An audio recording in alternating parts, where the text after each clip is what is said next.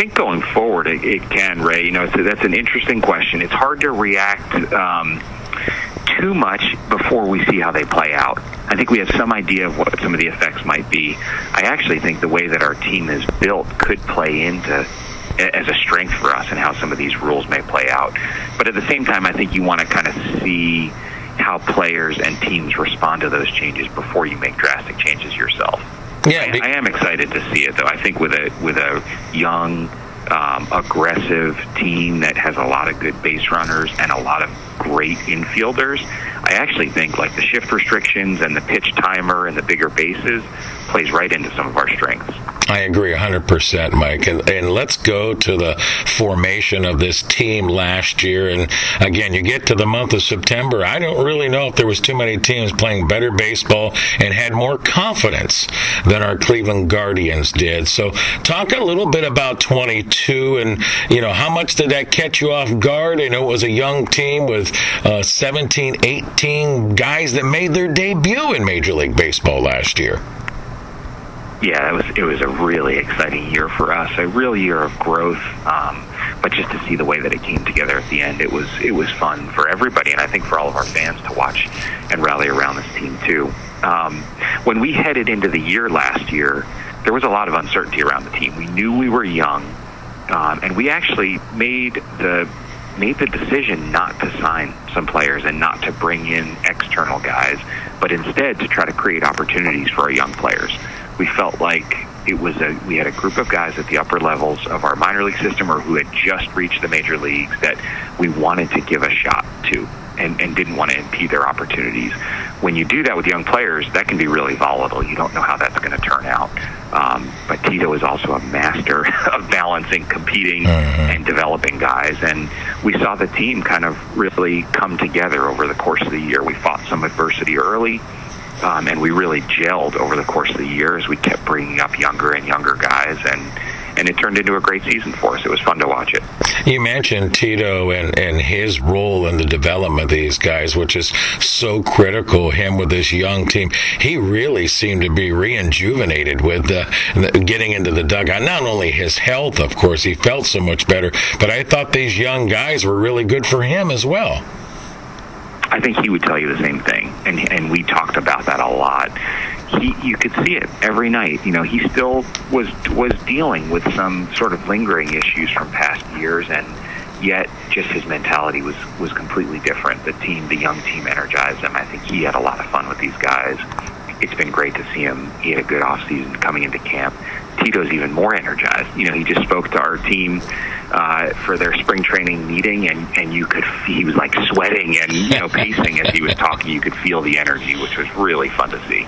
Guardians general manager Mike Chernoff with us here on WAKR. So, Mike, let's talk about the matter at hand. And you pick up a couple of free agents in the off season, maybe trying to extend that lineup a little bit. And boy, on paper, to me, when those announcements were made, I said perfect additions.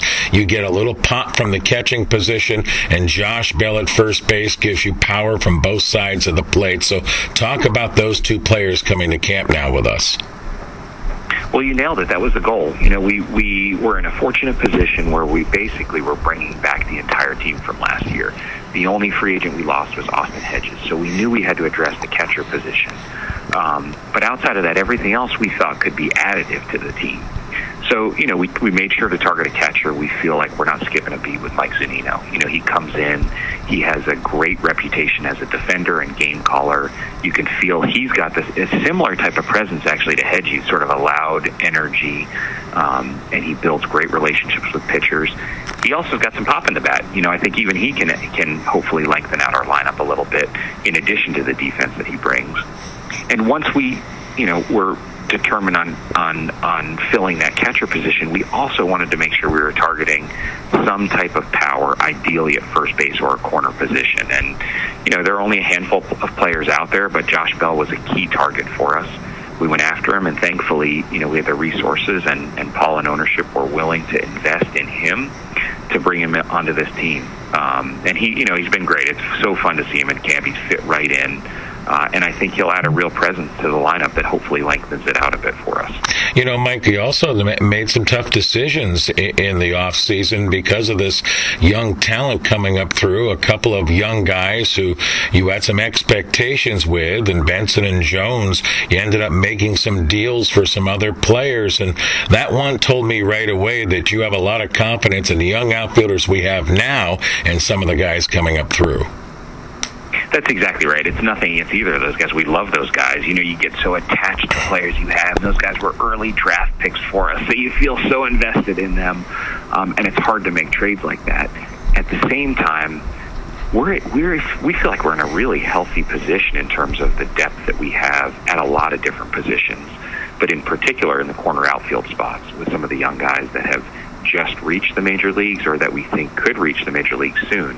And when you're in that type of position and have that type of depth, depth you have to at least explore potential opportunities to maybe shift it a little bit or, you know, or find a match somewhere um, where you can bring in other young talent into the organization.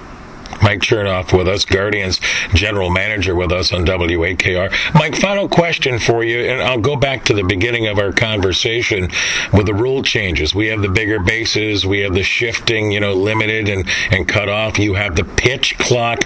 I almost think that the pitch clock may be a bigger adjustment for many, many players than almost the shifting because some of these pitchers are going to have to, you know, make some adjustments on the mound while trying to stay in their game. But where do you look at maybe the biggest rule change heading into this season where it might take players more time to get accustomed to?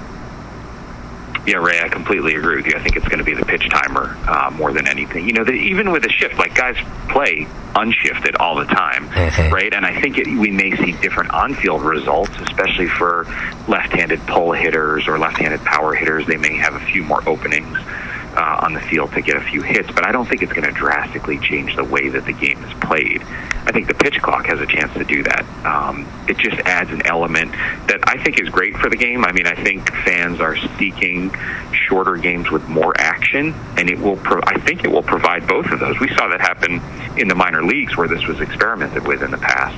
Um, so I'm excited for it. I think it's a good thing, but I think it will be an adjustment for teams and you know, I think we, we thankfully we have a young staff and most of our guys work pretty quickly.